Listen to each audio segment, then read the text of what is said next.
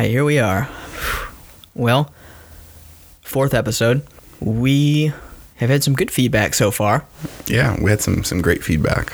We're trying to get I'm trying to get some attention for the podcast because we're all about the fame. We're fame whores. That's what we're doing this for. We're doing it to get like big, maybe be on the Today Show, Yep. maybe get our own like TLC I'm show. I'm, I'm okay with that. Um, so that's that's what we're doing, and so I've been trying to look up ways to get more view uh, listeners. And some people said just focus on content. That's what's most important. Good content, people will follow.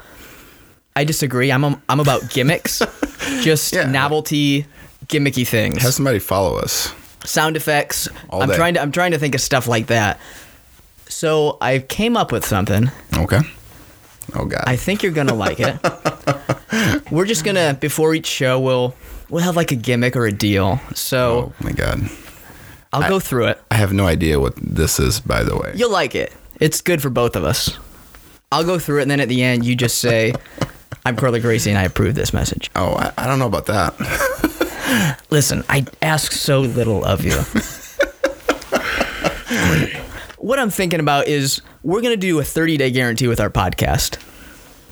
What's the th- the guarantee? You're wondering.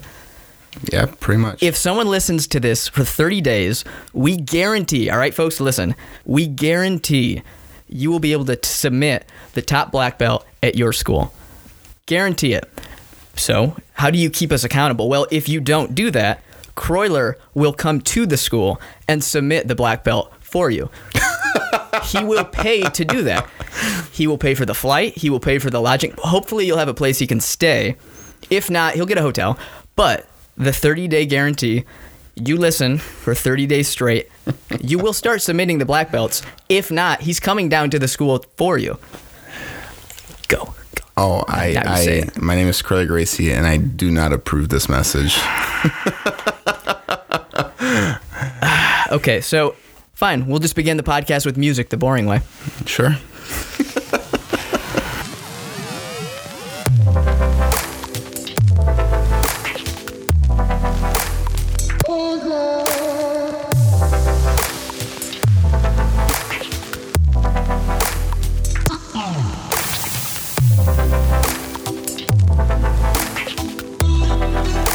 All right. Today we're talking about chokes. Chokes. Definitely the most famous of submissions. If you're a human who lives on this earth, you've seen chokes from action movies to video games, the WWE. There's so many different types of chokes. You may even, you know, been choked before, you know, in a fight, or seen somebody get choked True. in a fight. Everyone has a different conception of what a choke is. You think some people think a choke is more of a strangle. You have both arms extended and you're just wringing the person's neck. Yeah. Other people think of a choke as one of the many flashy WWE chokes where you can like reach behind and What is that called? I, I don't know. I I never really got into WWE too much. I've too never seen uh, like more than what's a commercial for WWE in my life. Have you seen I don't know if I don't think this would be a joke. There's a move where like they're back to back and the guy puts his arm around the other guy's Yeah, neck and jumps people, up. I've seen people and- do that on, on Facebook, like on videos and stuff, but I, I don't know what that is. So that's not a jujitsu move. No. Oh. No. There's also like the force chokes, you know, like Darth Vader, where you just look at somebody. Definitely the coolest of chokes. Yeah, absolutely. I'm a fan. coolest of jokes of jokes in fiction. In the real life, when you see videos of people who think they can do that type of thing, it's the saddest. Well, it's the funniest. You know, I, every time I see videos of like those invisible chokes or like the force push, you know, where people get knocked out from, you know, no touch knockouts, every time I see that part of me is like, you know, I wish that was true so that I could quit jujitsu and just do that because it'd be way cooler to just look at people and knock them out. Yeah, and why do you want to put your hands on some like dirty, grimy Right. stranger if you can just purely send some type of energy that causes their throat to close? And then every time I slap myself and I, I tell myself to quit being stupid. Yeah. Well, all this to say that chokes are out there. Everyone knows what a choke is, but the great part about jujitsu is we learn what a real choke looks like. Oh, before I get into that, does anything come to mind? I was thinking through chokes I've seen that are horrible. Have you seen any movies or TV shows that stand out where it like takes you out of the movie that you're watching because a choke is so bad that it looks insane and not Oh, even man. close to reality? I have to think about that one. I'm, I- sure, I'm sure I've seen one. I saw recently a good version of a choke that surprised me. I was reading a comic book, it was a Spider-Man comic book, and he was choking a guy, and his hands were perfect. Oh, Huh. I thought the person that made this definitely has a knowledge of what a rear naked choke looks like. Another thing, this is completely un- it's kind of related. Rear naked choke. I was at work and I was talking about jujitsu, as you do, and this was a prior job where the place I worked, no one did jujitsu, and I said a rear naked choke, and everyone stopped and looked at me like I was crazy. and they said, "What did you say?" I said, well, "Rear naked choke," and they're like, "What about rear naked?" And immediately I realized how awkward sounding rear naked choke sounds, and the imagery that puts in someone's head. yeah, that's like an American name for it, you know. What's- what is the- the the real name is Mataleon, which is, it translates to like the lion killer choke. I would have sounded much cooler if I said that Mataleon. in the workplace, or the lion killer, lion killer, choke, yeah. and not a rear naked choke. Yeah, you know, I never knew what that was like. Well, it took me about two or three months of being in America to understand that the rear naked choke actually meant like the lion killer choke. Why? We know rear, behind, choke. We get it. Where does the naked come in? No gi, No gi. not having the gi, right? Naked bear or naked back. Naked bear. Yeah, bare back, naked back. S- Yeah, don't say it. Th- Both of those sound much worse. They sound horrible, don't they? the naked bare back joke. yes. A good place to start is there are two types of jokes. Right. So, um, you know, ultimately, when I mean, if if the goal is to choke somebody, right, um, we have to define like what a choke is, and there are two. i- You know, if we're to define it in my terms, you have choke or asphyxiations, where you're stopping the body from bringing oxygen from the outside to inside, inside of your body, like through your lungs and etc. Um, and there are chokes where you stop the oxygenated blood from getting to the brain, and that would be an strangulation, right? So, um, if we keep that in mind throughout the podcast, I think it'll be less confusing. Where a choke would be something where the air cannot come in, um, or asphyxiation, same thing, and then where strangulation is uh, a reduction in blood flow from the heart to the brain. Okay. I think that's the, the easiest place to start. Yeah, so I mean, like when, when people think of chokes, especially in fighting, the the most iconic one is the rear naked choke. Everybody sees it. Everybody quote unquote knows how to do it. You know, it's like the sleeper hold in wrestling, right? And um, the the the sad reality is most people don't know how to apply it, and they apply it incorrectly. Um, the the rear naked choke is a is an strangulation, right? We're stopping the blood flow from the heart to the brain. It does impede um, airflow from the outside to the lungs, but that's not the primary goal. Um, we're looking simply to create a blockage between the heart and the brain by, you know, collapsing the um, carotid arteries, and um, the the the cool thing with that is a lot of people think it takes a lot of like strength like when you talked about movies earlier anytime you see somebody applying a rear naked like they're making all sorts of you know mean faces. They like look like they're squeezing or constipated or whatever. Um, the reality is it, it only takes you know five i think i read i read it a while ago a long time ago.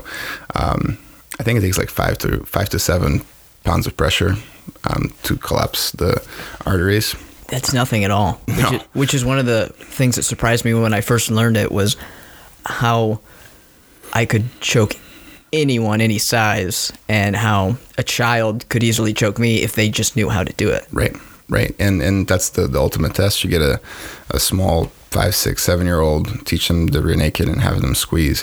People will go out.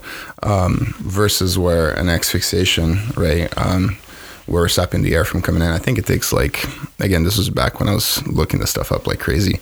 Um, like when were you doing this? me, this, um, oh, I did it years ago. Like, what were you googling? How like oh, I was just looking like I first. I how long does it take to choke somebody? Well, no, I started off with like you know, um, you know what happened, like long term damage from asphyxiation and you know you know loss of consciousness due to um, the brain not getting oxygen.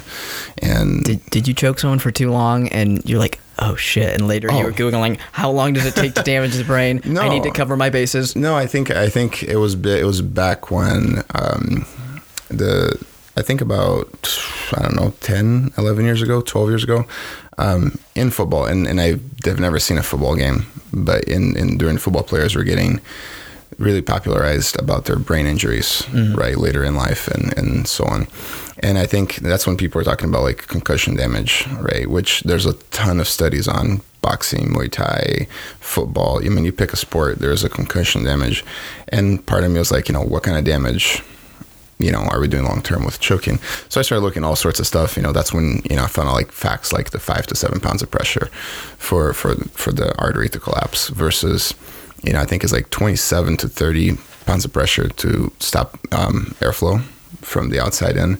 Um, that's why a choke like an improperly done guillotine, where your forearm is across the trachea, takes so much longer to finish than a well applied guillotine where we collapse the sides of the neck.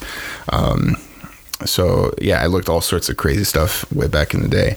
Um, but I imagine you doing this in like your junior high computer lab at school, and you're all sitting down, and there, there's like a kid next to you, and he just glances over, and you're looking at how many pounds of pressure it takes to collapse the carotid. oh yeah, yeah, it was it was it was probably like I was probably a freshman or, or a sophomore in high school, mm. you know. And then you, you look at other other factors too, like most people don't realize there it's almost impossible to fully stop blood flow to the brain because you have arteries in your vertebrae that run up through your spine um, and you would need like an in, immense amount of pressure to to block those two because they're you know they run alongside the the spinal column the, the vertebrae they go you know sometimes in between um, and it's you're not going to be able to collapse all that. So um, in any choke you're never stopping 100% of the, the blood flow to the brain.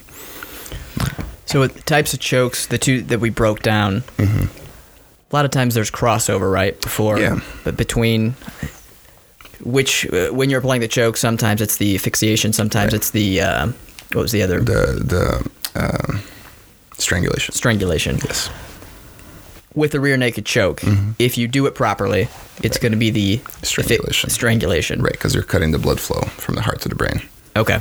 That's why rear naked also does not hurt. A properly done rear naked should not hurt. It feels like a lot of pressure, but no, there's no pain involved. Oh, I see. Okay.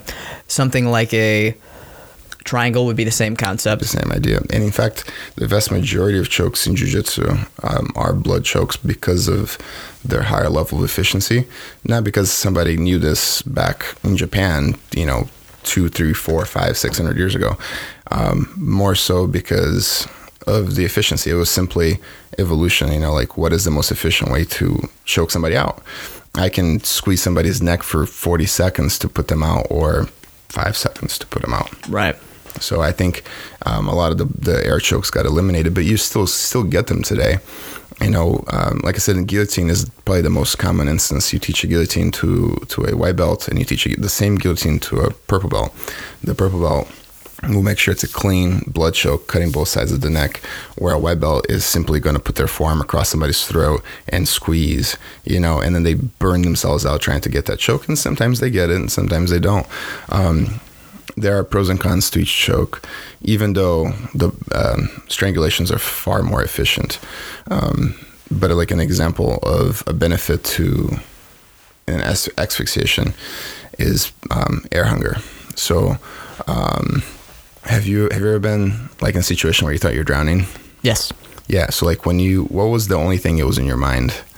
Uh, just trying to get my head above water to get a little bit And of it's almost painful, right? Like the fear it becomes almost like physically painful. you just become panicked. Correct. Yeah. Or or um, think the last time somebody tried like collapsing your trachea and the lack of air and the needing to come up for air.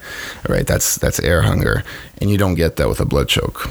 You know how many times have you been blood choked and escaped and gone? oh my god, air. You know, usually it's like okay, I'm out, and you move on, right? Where a poorly applied guillotine is an example where we're crushing the trachea.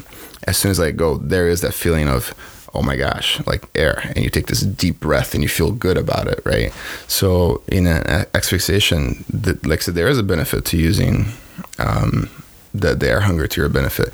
If you know somebody who is a cardio machine and they're going to outpace you and get you tired and exhausted, doing a bunch of air chokes and then stopping the airflow from the outside coming in will cause them to throw off their breathing. It'll cause them to focus only on that. The energy, the pain that they feel will drain energy from them versus a blood choke. It'll be acknowledged, but if you fail, they'll move on and there's no no air hunger there.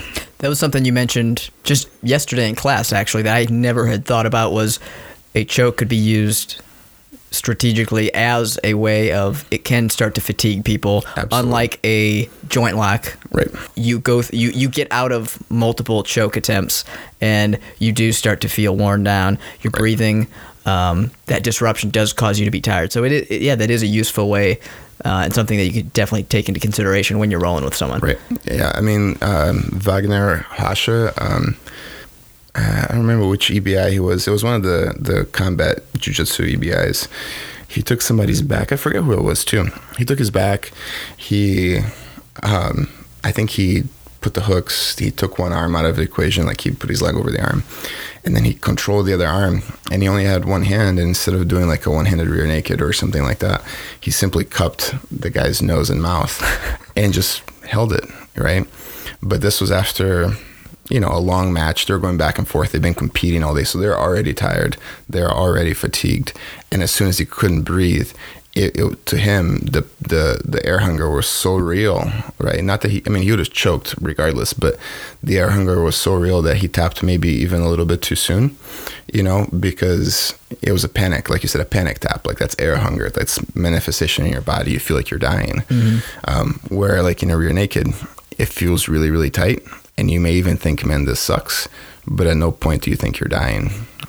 Rear naked chokes, they are, like you said earlier, a choke that is, if it's done right, it doesn't hurt very badly, as opposed to some of the ones that come to mind, like a bow and arrow, where right. where that would be.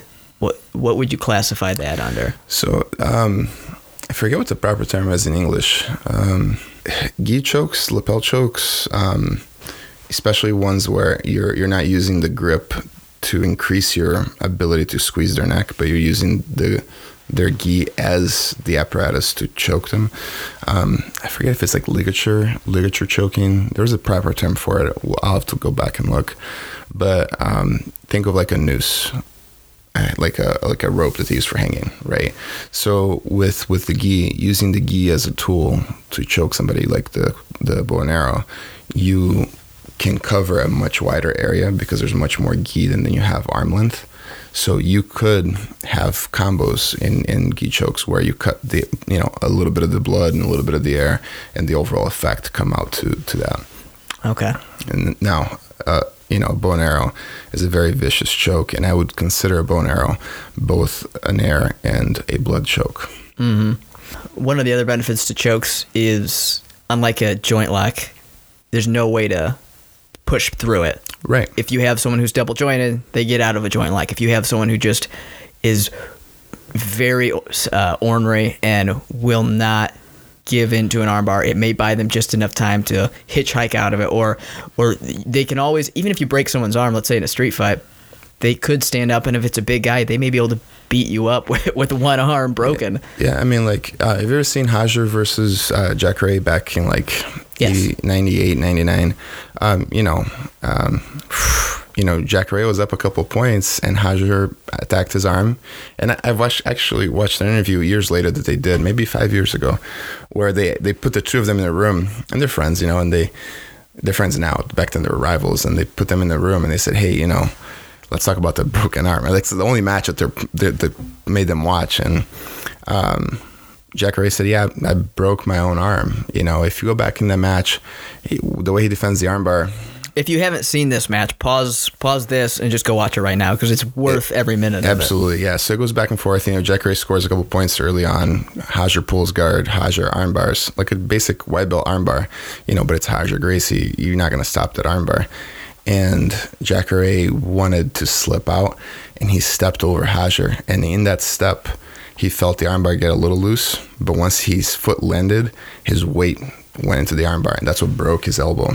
Okay. Right. Um, but he re- he refused to like give in, so he put his arm inside his gi and Just tucks it. Just tucks Yep. it in right along with the like the, the gi. belt, yeah. Yeah. And and he fought the the remaining like seven minutes or something crazy like that, and he won on points. So like that's a that's a great Was there example. that much time left after he broke Oh it? yeah, it was ridiculous Oh, I didn't remember that Yeah. Oh yeah, it's it's a ridiculously long match, and you know he played the rules and he beat Hajar on on the rule setting. Right, he was up on points. He made sure he was always going out of bounds. His gi was always coming undone, so he'd have time to tuck that back in. Back then, they didn't stop the time if you went out of bounds or if your gi came undone. So he, he played the game, right? Mm-hmm. But it's impressive. He had the uh, the wherewithal to play the game while his arm was broken. Most Well- people would just be in panic mode. Right. Most people would be screaming, "Oh God, Yeah. my arm is broken!" You know.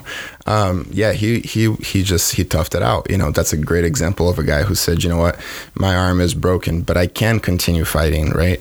And and if it wasn't Hajar Gracie, if it had been somebody who didn't know as much, Jacare might have even been able to submit them, right?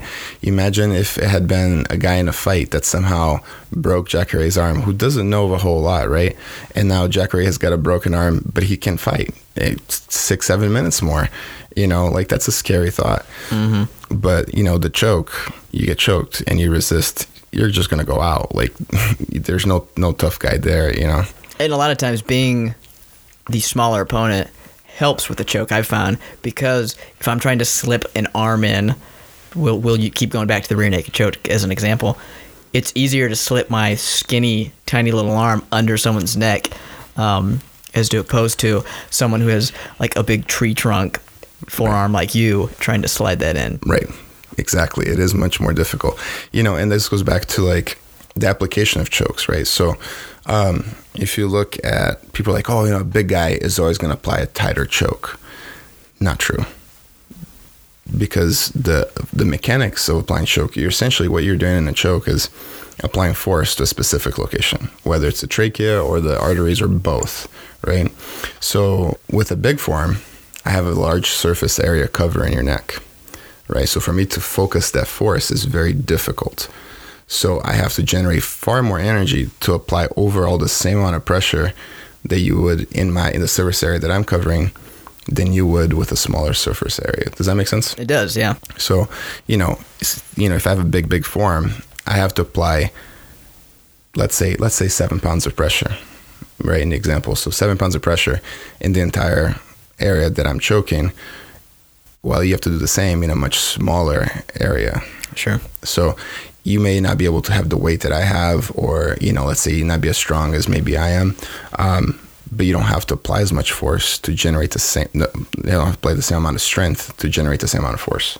So, uh, yeah, no, the the choke is king because it does not matter who applies. The mechanics still work. The the ability to generate force is roughly the same between all sizes.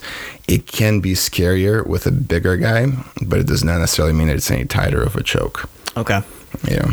Is there a choke that's like holds a special place in your heart? One that you you just you Yeah, love to pull off? Oh, um, yeah. I have a I have a loop choke I do from Butterfly that I'm I'm particularly very fast Yes. And I've I've kind of you're talking about the one where you cross cross grip and then the hand comes around top of the head. Yep. I love that one. Yeah, I hit it all the time, all the time. Yeah.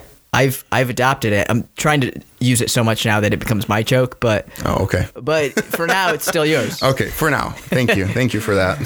Yeah. Um, as we go through, we'll we'll pull in a little history here. When jujitsu starting off, what are most of the chokes that we're seeing at the time? So you know, again, if we, if we go back to history, right? Back a little farther, if we're in jujitsu or uh, judo, they don't do chokes, do they? They do do chokes. In fact, some of the most vicious chokes you're ever going to see are in corrected. judo. Um, but let's go back before judo, right? So when it was Japanese jiu-jitsu, the the issue there the reason why grappling took place was because of fighting armored opponents. So if you if you ran out of arrows, if your sword broke, if things went south, you'd have to find a way to either apply a joint lock or a chokehold on somebody that's armored because punching armor doesn't do anything. So and you can kind of see how that became judo very quickly due to you know taking somebody down who's armored was very very needed I mean, you're not just going to walk around in a somebody in a battlefield and just get behind them and choke them, right? You're mm-hmm. going to take them down. And then the choking became very, very important. But if somebody's wearing armor, it's not like you're going to put your hands around somebody's neck and squeeze, right? And and the chokes became very prevalent. And the, the chokes that would be most efficient would be the ones that would, you know, stop the blood flow. So rear nakeds, um, guillotines, and things of the such were probably the most efficient chokes back then. Now, when you move forward a few hundred years, and now it's becoming judo, now you're wearing a gi to train, right? Because it's easier to train th- tosses with a gi. So in judo, um, and, and if, if any of the listeners um, knows the rule setting better than I do, please correct us. Um, but in judo, a perfect toss is an ippon, and, and you win the fight right? If you don't do a perfect toss, meaning they don't fall square on their shoulders, it's half of an ippon. There's a term for it. I'm not quite sure what it is.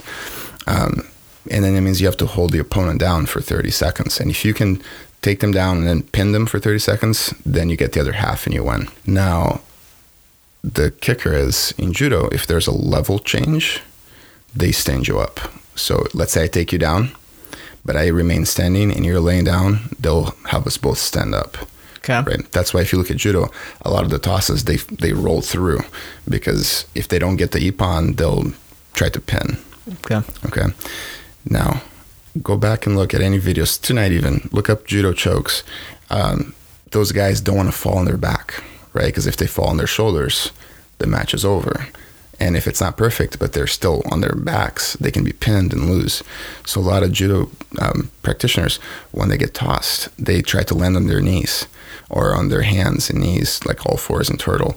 So you see some of the wickedest, like the most wicked, like clock chokes, bow and arrows, like very fast, aggressive chokes from turtle position, because that's where they're kind of they're trying to create the level change so they can get up, and uh, you'll see lots of people getting like choked the fuck out. In judo, like those guys won't tap, you know, because judo's Olympic sports. There's especially in the high level, those guys are it's a livelihood for them right they they can become sponsored they can go in the worlds the olympics they you know make money off of their performance so a lot of those those judo guys refuse to tap and they will go out like out out you just see a bunch of limp bodies oh yeah it's crazy just, if you look up just like uh, judo judo olympic highlights or judo you know chokeouts or whatever you'll see some crazy crazy you know, people just being gone.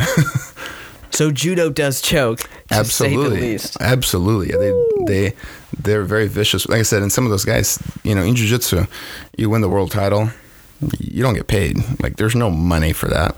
And sure, somebody may sponsor you, but most jiu-jitsu sponsorships are, are not very good. I mean, you get gear, you get gis, clothes. You're not building a but they're not paying you mansion app with those. No. So, you know, in judo, if you are an Olympic level judo fighter, right, and you perform really well, at the very least, you'll be able to be part of the Olympic team as a coach or as an assistant at some point in the future, right? You look at Ronda Rousey; she she I don't think she even got a gold, and you know she that's how she got into UFC.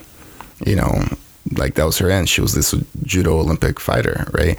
So um, those guys, I mean, like the judo fighters, they take it so they allow themselves to get choked out so much more than than judo than jujitsu guys. Right.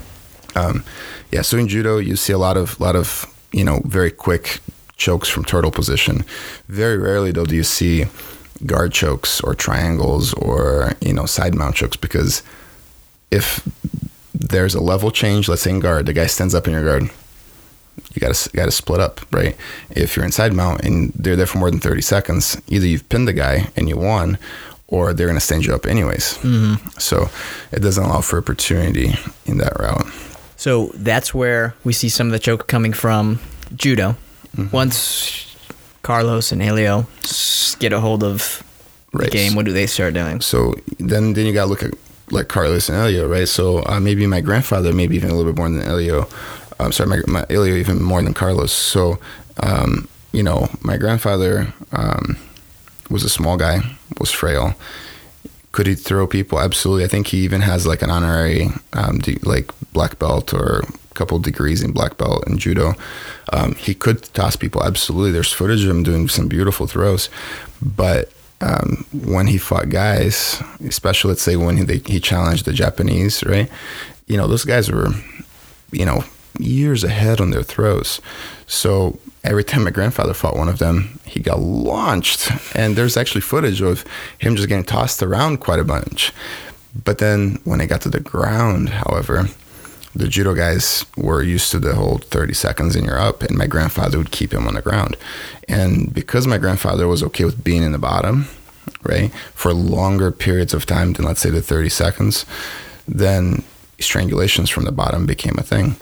Cross collar chokes, you know, guillotines became far more effective. You know, judo, I don't know when, but within the last 30 years or so, they removed the leg attacks, so they can't do double legs in judo anymore, where back then they could. So, like, judo lost the ability to do guillotines, where for my grandfather, that was essential because somebody shoots a double leg on you, that's a, a easy entry to a choke. Um, you look at triangles set up from the bottom, you know, side mount. If you get the guy on top, it doesn't matter you can hold him down for 30 seconds. If you can't do harm to him, then you're not winning. So then the development of chokes from side mount and from top mount, they became far more um, required and far more practiced. So I, I don't, I don't know what all chokes my grandfather is credited with creating. Um, my my grandfather himself never claimed to have created jiu-jitsu either by the way. He always called it uh, developing right? So the jiu-jitsu that he developed. So he called it like his it was an adaptation for himself that just happened to work for you right? Okay. so i don't i don't know that he would ever even say oh i created this choke or that choke. But um, when it comes to mind with my grandfather it was the, the cross collar choke. Um, he was super super effective with it. He, he, choked a lot of his fights. He won a lot of his fights with cross collar choke. And uh, he used to be able to choke people without ever finishing the choke. His grip positioning was so good that he could cause that five to seven pounds of pressure on their arteries and shut them down long before he he even advanced in the choke. The cross collar choke's an interesting one because it's one of the first ones that a lot of people learn, and it's tough to hit. At least for me, I, I don't have a super high success rate with it. It could just be me. Is it one? Do you think maybe it's people all learn that, and so they kind of are always looking for it? yeah so like Maybe it's Like just me. said- maybe I'm well- just bad at it. no so i will i will tell you that like with me uh, i learned cross collar chokes when i was a little kid and it worked really well for like a year and then it didn't for like ever. It wasn't until i was a purple belt that i started hitting them back in, into my game. Um, and, and the reason for it and, I, and the choke is efficient.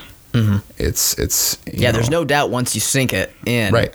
It does the, it does the trick. yeah it's it's energy efficient. It's you know uh, efficient in the sense of it chokes the person. It's energy efficient isn't it doesn't tire you out. Um, you can hit it just about anywhere you know? Um, so why aren't people hitting it more often? And i think it's exactly what you said. We learn it early on right? And everything that you learn early on you try to use it right away. So even if like i said i don't allow white belts to roll with white belts right? But let's say i did. What you would see as far as chokes in the white belt class, if the white belts are rolling with each other, would just be the the cross collar and the rear naked, the guillotine. That's the three chokes, right? Because those are the three iconic ones you learn at white belt. So those are going to be the chokes that you hit a lot.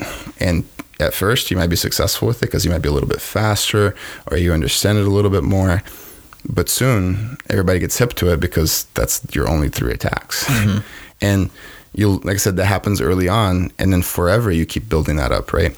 So, um, so a lot of people are like, oh, it, it's not as effective. No, it's super effective. It's so effective that you learn to defend it as a white belt because you have to for survival, right? And people are like, well, there's no there's no high level guys doing cross collar chokes. shut up. There's plenty of guys doing cross collar chokes at high levels. You know, Saulo Ribeiro did a bunch of them. The the most iconic person at a high level to do cross collar chokes. And you have Kron, you have Roger Gracie. You know, Roger was, you know, incredible with them. You, you look at any footage, I think 2007 or 8, I think he cross collared everybody from out. There was not a single world class black belt that could stop him. He took them down, passed their guard, mounted, put the hooks in them out, cross collared. Every single person that year. Yes, look it up. It's insane. And it's boring. Like you watch one of the matches. How would you like to be the guy that he's fighting towards the end of the year who's warming up and he's just thinking to himself, "Oh god, he's going to he's to go for the cross collar. Yeah. He's going to go for it." You know what? It's cool. I know what he's going for. He can't hit it. And then 5 minutes later you're you have him sinking in a cross collar. Yeah, yeah. Roger, Roger's an interesting guy, man. Like the I think they said 2007 or 8 in the world tournament, he hit everybody with a cross collar. And I think either the year before or the year so the way I looked at, it, I have to go back and look at one year. I actually wrote out like because I, I used to look at trends. What are the trends that you know? What are the submissions that are happening more? Where are the the sweeps? And I used to map that out and have like percentages and stuff like at a world class level, so I could see what what is a trend. And you can always see a shift and stuff. So I spent like years of my life analyzing that stuff. Um, now there's websites that do it for you. Were you single during this time? Yeah. Okay, I'm Yeah. just curious. Yeah, yeah, no. So um, that's you know whatever. Um, Unrelated. yeah, completely unrelated. Um, no, so I think one year Roger pulled guard and armbarred everybody from guard, and then I think like the next year, the following year, he took everybody down because there was a criticism of like, hey, he can't take people down. So he made sure he took everybody down, passed their guard, cross collared them uh, from top mount, and then the following year he took everybody's back and choked them from the back. You know, and uh, in fact, I think one of the one of the later matches, I think semifinals, um, he fought this guy. I forget who it was, and this guy, like he, like you said, people are watching. They know what he's doing to everybody. So this guy came out super aggressive, and Roger let himself get thrown. Like he didn't even defend the takedown. This guy set up the takedown like a judo toss, you know, ippon, you know, over the shoulder, and he went to toss, and then midair, Roger puts the hooks, sinks the the choke from the back, and as soon as they hit the ground, Roger chokes him. So like you know, Roger is an interesting cat. He he kind of trumps everything, you know. Was this an unspoken rule that he had each season where he'd say, I'm doing, or each year when he'd say, I'm doing this, this, and this? Or would he come out and say, you know what, this year is going to be the year of the cross choke? I don't know. I've never asked him. I've never talked to him about it. I do think that when you're at a level like his, you get really bored, right? I mean, like you're gonna win, so why not create a personal challenge? I'm gonna beat everybody this way, and nobody's gonna do a damn thing to stop me. I can't imagine being on that level. Oh yeah, it's insane. Is there anyone who comes close in your mind to, To Roger? Oh, Competing. No, no, nobody. You know, people are. You know, like there's always a new wave. There's always an up and comer. There's always somebody who's incredible coming up, right? And and you look at guys like Garry Tonon, like Gordon Ryan, who are really hot right now. Um, but they don't even compare it to Roger Gracie because Roger did it for like I don't know like ten years or something like that, and he did a gi, he did a no gi, he he was doing it with such effortlessness to everybody that I, and and it wasn't just nobodies. I mean, they they were like the top guys, you know, guys that are legends now, and he was just walking right through them. Um, you know, the dude was never submitted in competition. I think he had like four losses in his whole career. Like, it's just by points? Yes, yes. In fact, one of them was to Xande Ribeiro, and it was an advantage. It wasn't even a point, you know. So, like, again, the dude's incredible. So, no, I don't think anybody in in modern jiu-jitsu compares to Roger. And he comes back, what, a few years ago? He came back And- last year.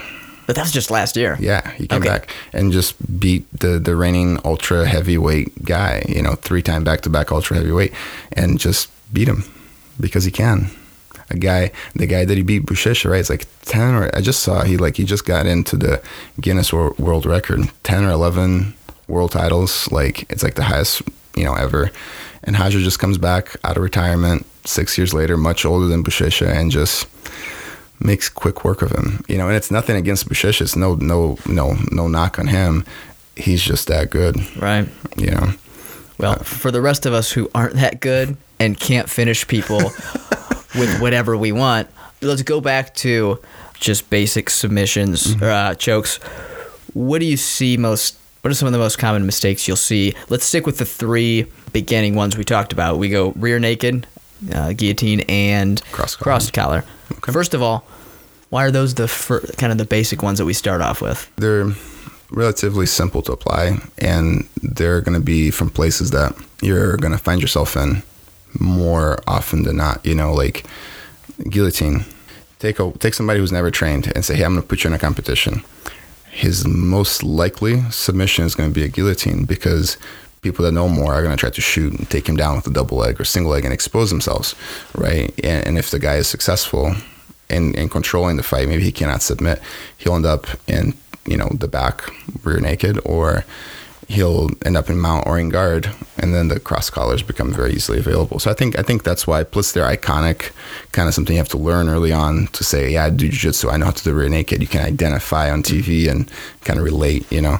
The ones that, like you said, are easy, but can also be hit easily. Not necessarily when you're rolling in the gym. And, and that was one thing that I remember learning was just because I don't, I learned something and I don't hit it when I'm rolling with friends at the gym doesn't mean it's not something that won't work very well on the street. exactly I, I remember realizing, let's say the uh, rear naked choke. In the gi, it's kind of hard to hit it on Right. people when you're rolling with friends around your level because they know that it's coming. You have to get creative. But as soon as you get someone who doesn't know anything, you can hit that all day. Super because easy. people aren't looking for that. right So that, that that was a lesson for me to learn. All right, just because I can't hit something here doesn't mean it's not going to work out on the streets. Right. And that's what I think the rear naked choke and the guillotine are. Yeah. That's probably one of the reasons. that so the i mean as far as common mistakes do you want common mistakes in each choke we can do that i mean or we can do just trends let's just go with the rear naked choke. okay It's easy. People you see a lot of times sink it in and their faces strain and they're squeezing and it's so unnecessary. So, so you know, you got to keep in mind very, very easy mechanics, right? So, rear naked choke is an strangulation, right? We are trying to stop blood flow from the heart to the brain. I don't really care if they can talk to me. I don't care if they can breathe air into their lungs or out of their lungs. That's irrelevant, right? What we're trying to do is collapse the arteries. So, to do that, we have to have our biceps on one side of the neck and our forearm on the other.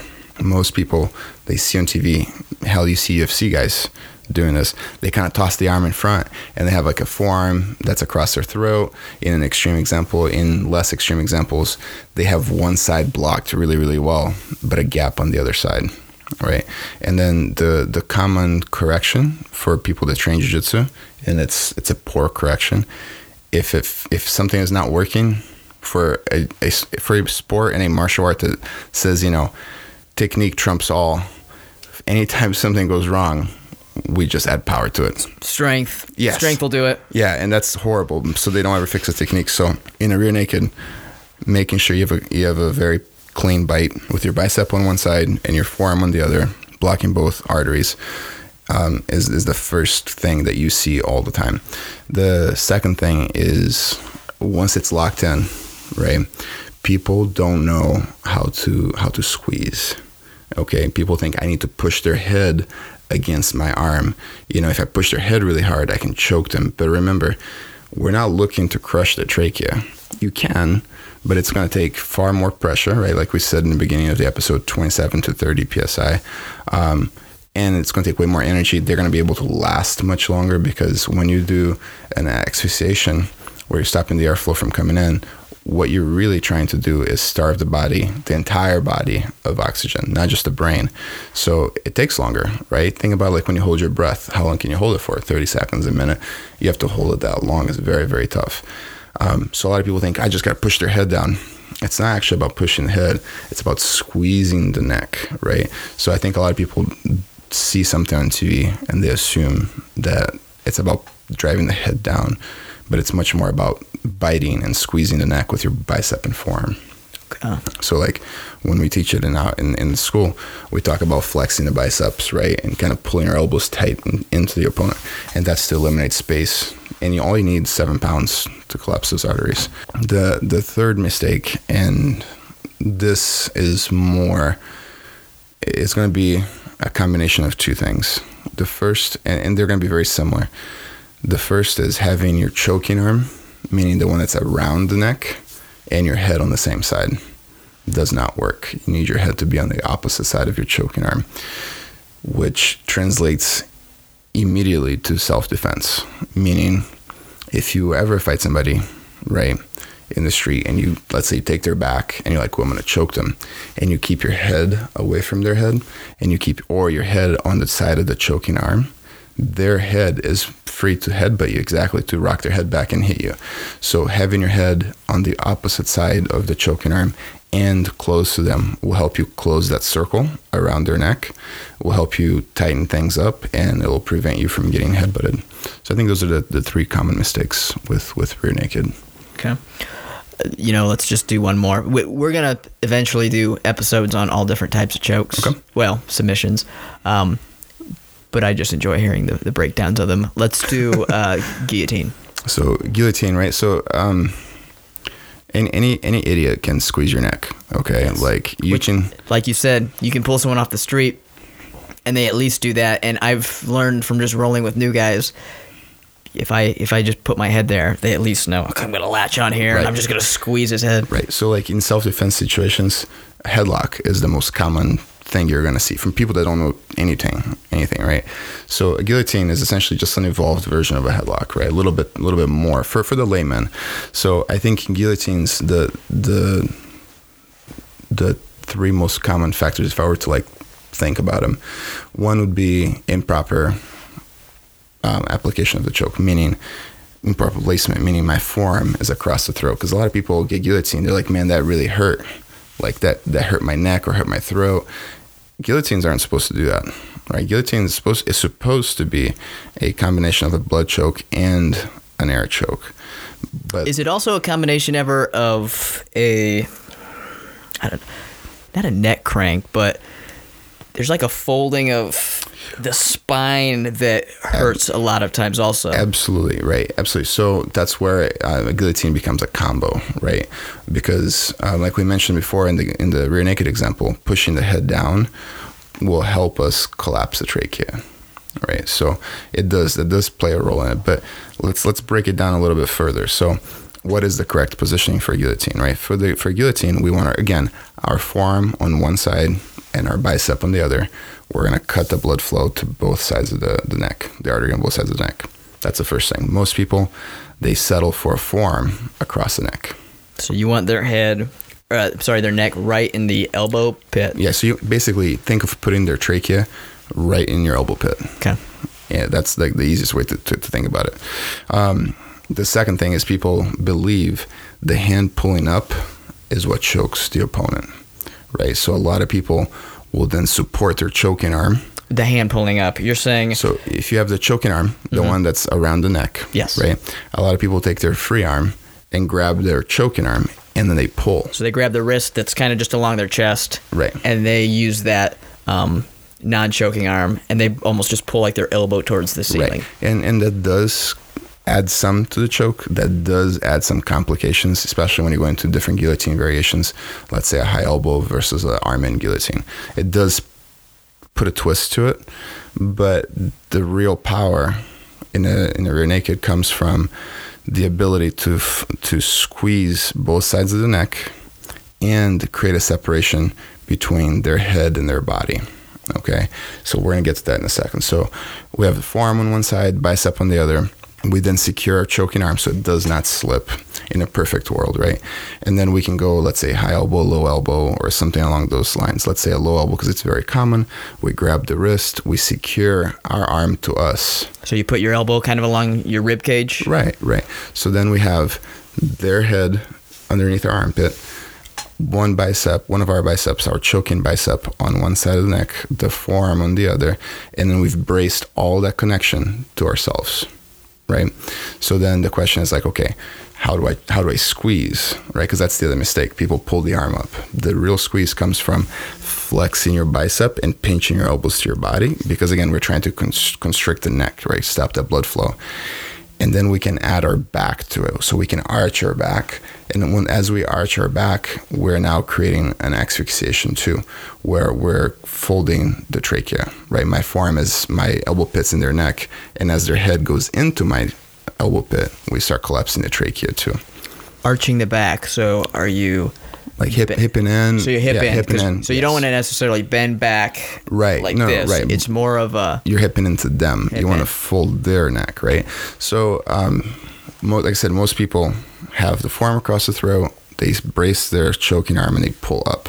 But remember, we're trying to constrict the neck and then fold it, right? We're not trying to literally rip their head off. And then the the the last common mistake with the guillotine is, you know, it's very tough to finish a guillotine on your feet against an opponent. It's very tough to get a guillotine on your feet. It does happen, but it's much easier to get it on the ground. The problem with a guillotine is if you cannot hold the opponent's body in place, they can start defending. So achieving a close guard or a half guard or even just blocking their ability to move with your legs um, will allow you to finish the choke a little bit more efficiently. Okay. Well, that's probably good for this episode. We don't want to. You know, let's just start next. Let's go guillotine, and then after that, we'll do triangle. Okay. We'll go to anaconda and Just hit 'em- hit Darce. everything. So yeah, let's just go one by one here. This will be. Do you have three hours? No. Sorry, I don't have three that. hours today. Well, hopefully, because Croyler doesn't have the commitment, um, and isn't standing behind the 30 day guarantee yet. Um, if he sells it to me, I'll sell it to you. How about that? I am going to pay a very large amount of Facebook for Facebook ads to have the 30 day guarantee all over Facebook. It's gonna I'm be- going to invite every one of your relatives. It's gonna be fake. the whole thing. It's fake. Don't believe him. no, so I, this this was good, and hopefully everyone feels like they learned something about chokes, like they have uh, become a little bit more knowledger. Knowledge. Oh my Wow. god, what was that? A little bit more knowledgeable, Damn. um, and I quit. and maybe they're uh, they're now they're woke. They're they're Oh my they can be a God. woker choker. Oh Jesus. Um, so we met last time. We're trying to find ways to end this. We still don't have a great way, but maybe just now let's end it with, "Hey, what Disney princess are you?" I, I'm not a Disney princess. Which I Disney princess? If you don't answer, everyone in the world dies. That's what happens here. it's gonna be a long a wizard appears and says, "I have to make you a Disney prince- princess, otherwise I'm forced to destroy the world." Well, goddamn. We have Jasmine. We have Ariel from The Little Mermaid. Um, Yeah, I don't know. Belle. Have you ever seen a Disney movie? Yeah, I've seen Disney movies. I, you know, I'm Which one do you, do you identify with most? I don't identify with any Disney princess. Oh my god, What Disney princess do you identify you're with? such an Elsa. oh my god. I haven't seen that one, but I know the reference. All right, well, I guess I'm a Pocahontas. I, I think I'd say oh wow. just a free spirit. I just, en- Yeah, yeah, just fall- enjoy running through the trees and And falling for the white man. I hang. yeah, you got me. I was thinking more like hanging out with rodents and Oh, okay. and birds and talking to trees, but Oh, sorry. I took the wrong route with that one.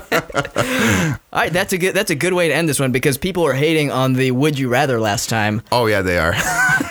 I'm sorry, folks. We're just trying to trying to come up with a good closer. So until then, you know, next week we're doing an even worse. Would you rather? So I'll be ready. get ready. Thanks. Bye. As always, thanks for listening. If you like us, go to iTunes, leave a review. If you don't like us, I guess you can still leave a review. I'm not your boss. You can do whatever you want. Uh, also, check out Slap and Fist Bump on Facebook, or you can go to www.slapandfistbump.com for high quality, unique jujitsu gear. Really cool stuff. Go check them out, guys. Thanks.